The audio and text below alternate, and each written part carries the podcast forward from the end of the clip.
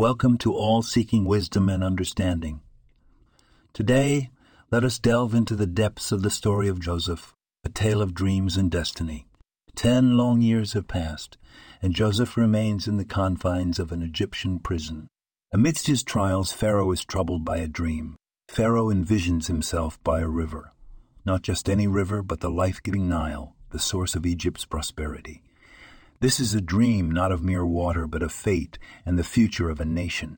The Nile's waters, turned into a network of blessings, nourish the land. Pharaoh sees seven robust cows, symbols of a time without envy. Yet a foreboding vision follows. Seven gaunt cows arise and consume the healthy one. This disturbing image reflects Pharaoh's psyche entering a realm of decline, moving from the animal kingdom to the realm of plants.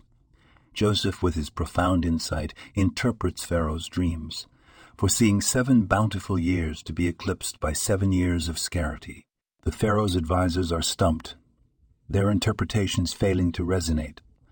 Only Joseph, with his positive outlook, provides a perspective that carries the weight of truth.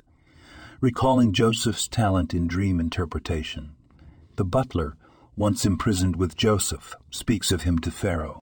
Yet his words are tinged with disdain, lacking the respect due to a man of Joseph's character. The lesson Joseph imparts is crucial. Dreams must be interpreted with positivity, for they often manifest according to their explanation. This principle underlines the power of words and intention in shaping our reality.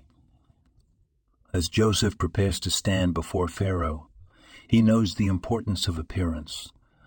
Only by presenting himself with dignity and grace can he fulfill his role in the divine plan.